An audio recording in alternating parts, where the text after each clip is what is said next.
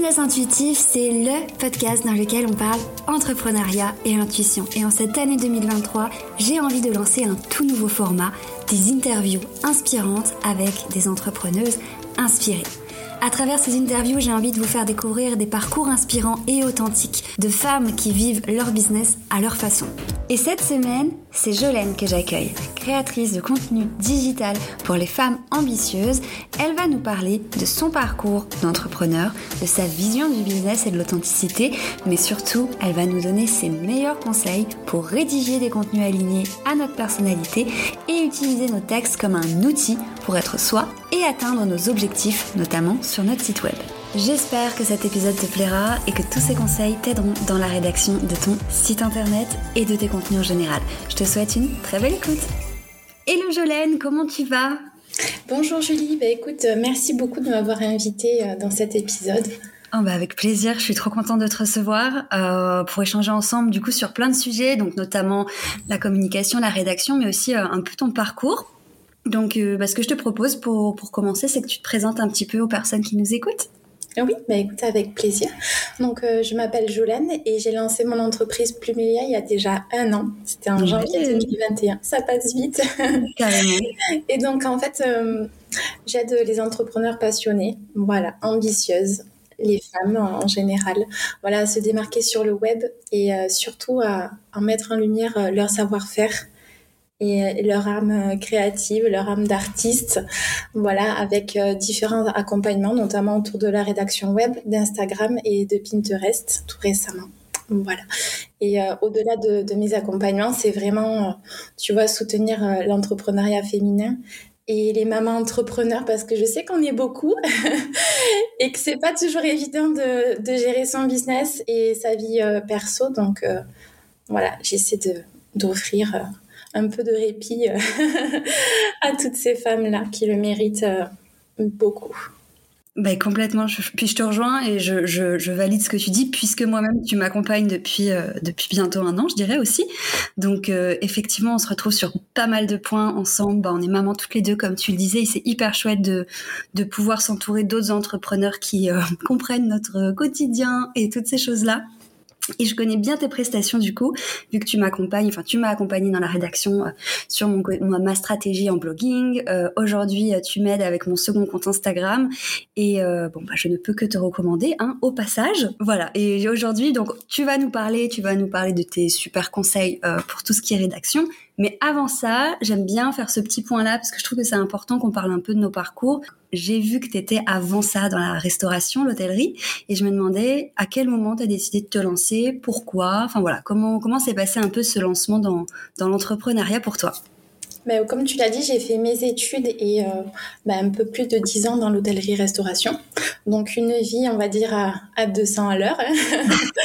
voilà. Après, c'est vrai que quand je suis devenue maman, j'ai dit stop parce que je voulais vraiment bah, me recentrer sur mes priorités. Donc euh, du coup, j'ai un peu orienté mon parcours euh, pendant, je crois, deux trois ans dans l'administration. Mais c'était clairement, c'était clairement pas moi, quoi. Tu vois, c'était voilà, j'y allais pas avec la boule au ventre, mais c'est, ça me faisait pas du tout vibrer, loin de là. Donc, je me suis dit, écoute, est-ce que c'est vraiment la vie que tu veux? Et euh, bon, bah, tu connais la réponse. voilà, j'avais vraiment envie de donner un sens et, euh, tu vois, vraiment de respecter euh, bah, mes envies, mes besoins et surtout mes valeurs. Voilà, donc, écoute, je me suis dit, je pense que l'entrepreneuriat, c'est vraiment fait pour moi dans ce sens-là.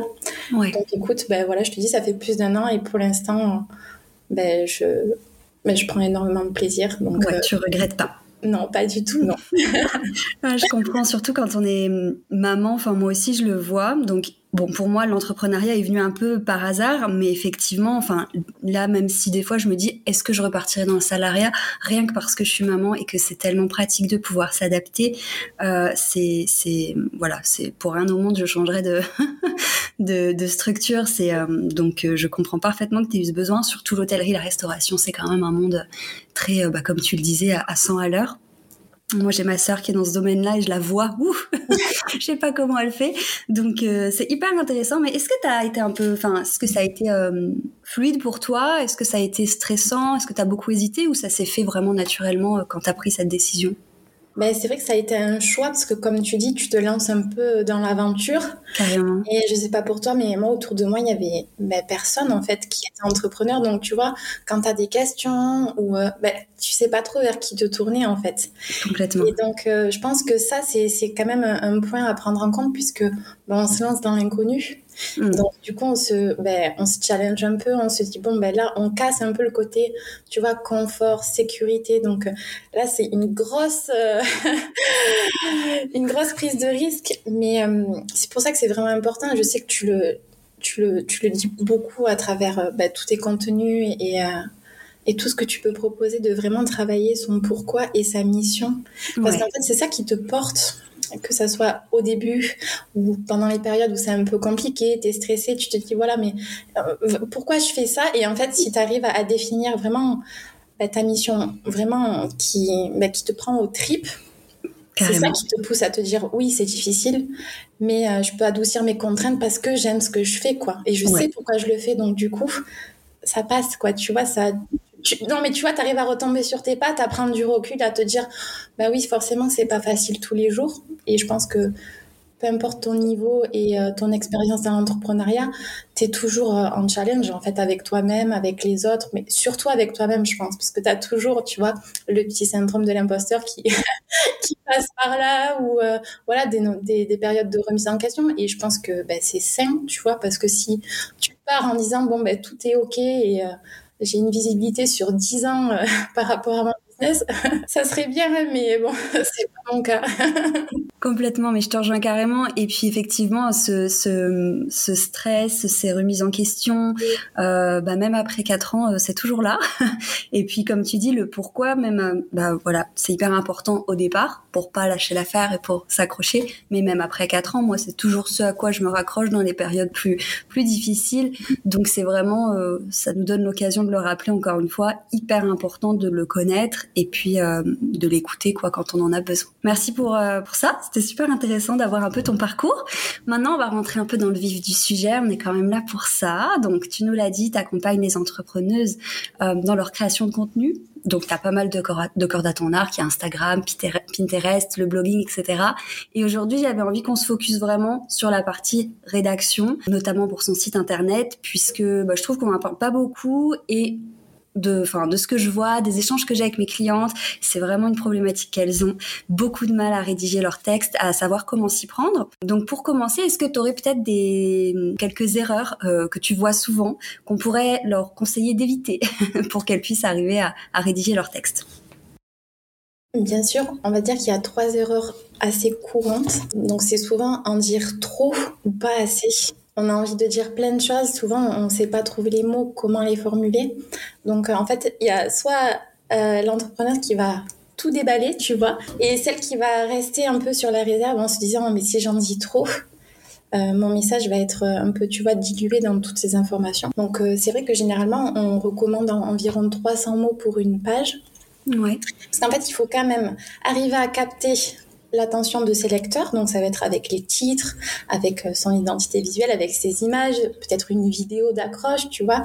Mais après, il faut apporter la réponse pertinente et hmm. détaillée pour vraiment euh, répondre à la problématique euh, de notre cible. Donc en fait, l'objectif, c'est quand même de transmettre ton message ta personnalité parce que c'est toi, on fait appel à tes services, mais on veut travailler d'abord avec toi.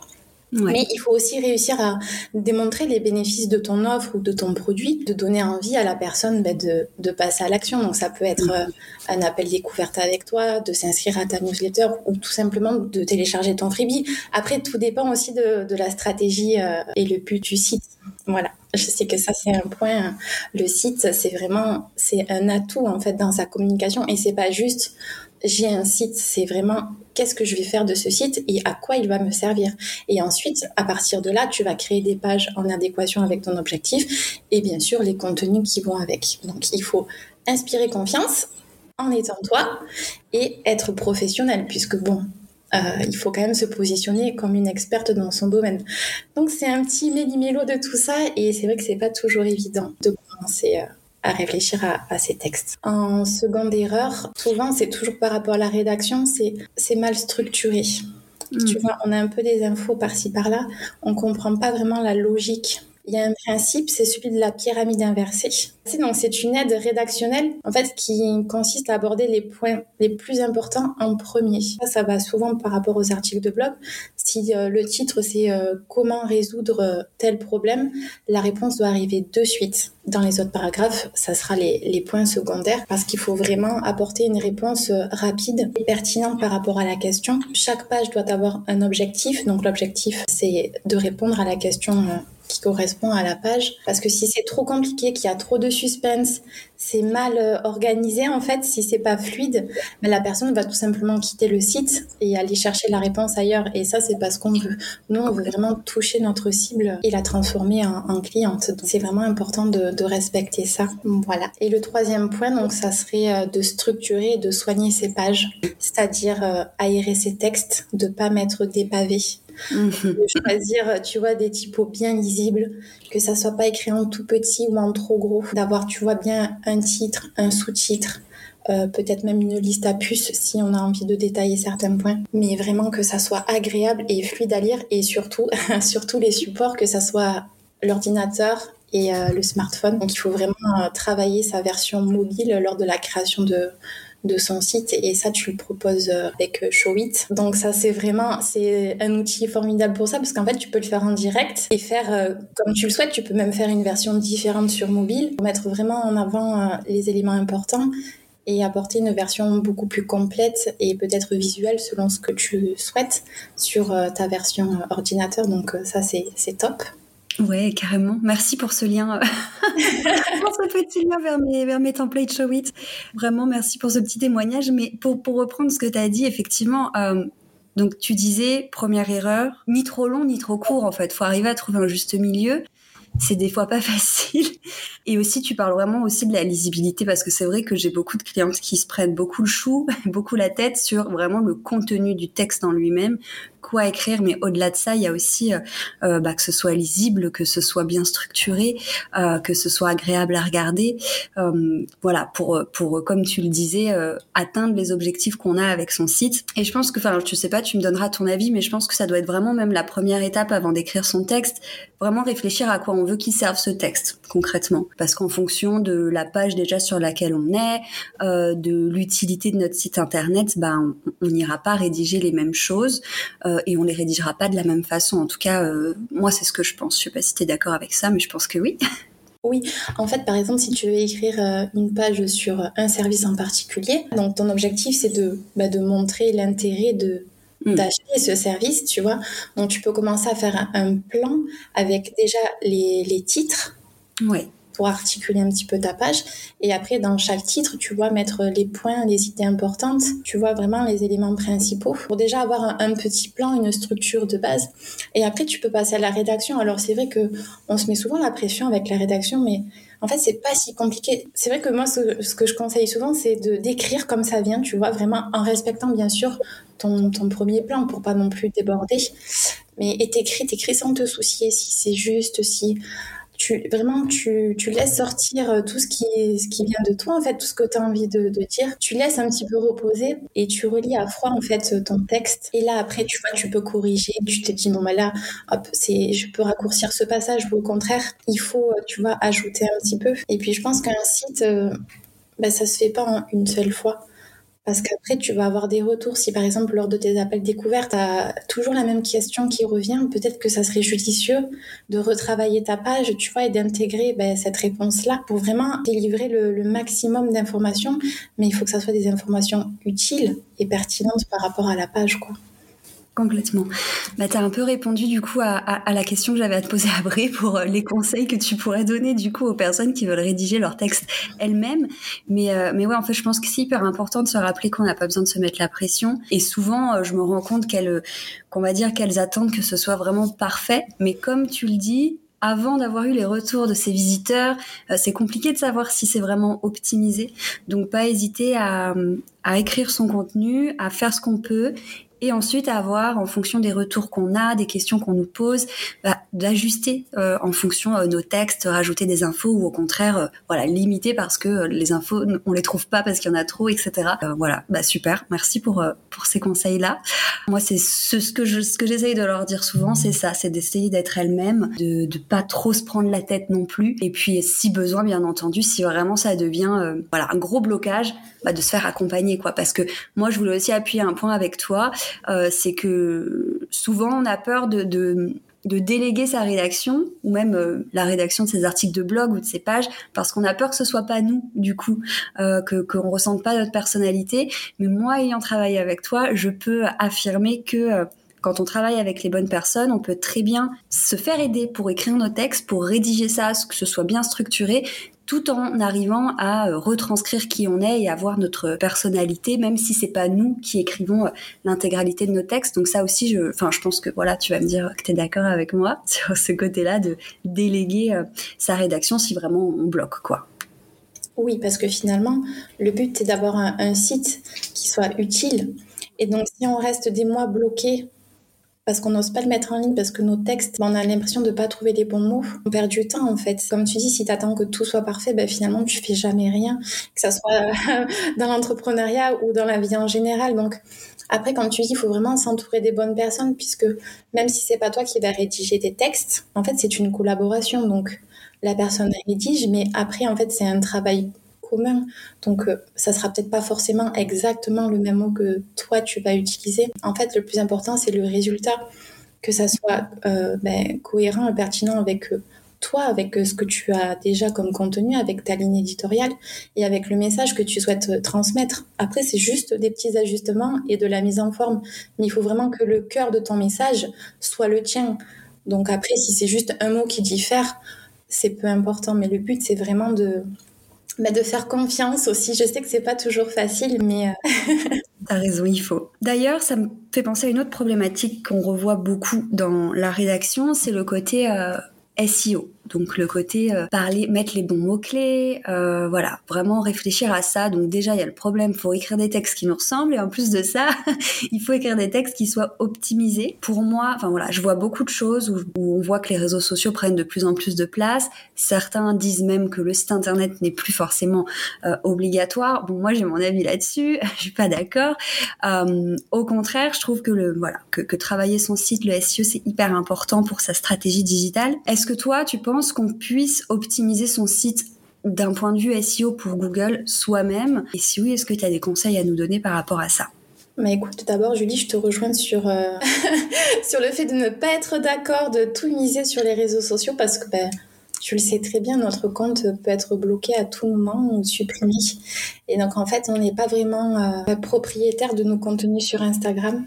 Et en fait, c'est un peu au, bon vouloir euh, d'Instagram. Donc, euh, ça serait quand même assez risqué de tout miser euh, bah, sur un, seul canal de communication, surtout s'il ne nous appartient pas. Donc après, on peut avoir une stratégie, c'est-à-dire être sur Instagram et avoir une newsletter pour garder un contact toujours en fait avec ses prospects et ses clients. Donc en fait, le SEO, c'est juste un ensemble de techniques qui visent à positionner une page ou un article le plus haut possible dans les pages de recherche. Parce que c'est vraiment euh, les, on va dire, les 5-10 premiers résultats qui sont le plus consultés. Donc euh, il faut essayer de se positionner le, plus, le plus haut possible pour, euh, pour attirer du trafic sur son site. Et donc en fait, l'intérêt du SEO, c'est oui d'attirer du trafic, mais d'attirer les bonnes personnes sur son site, puisque le but, c'est de les attirer, de leur donner l'information et de les convertir. Donc, comme tu disais, il faut choisir le bon mot-clé, c'est-à-dire la requête.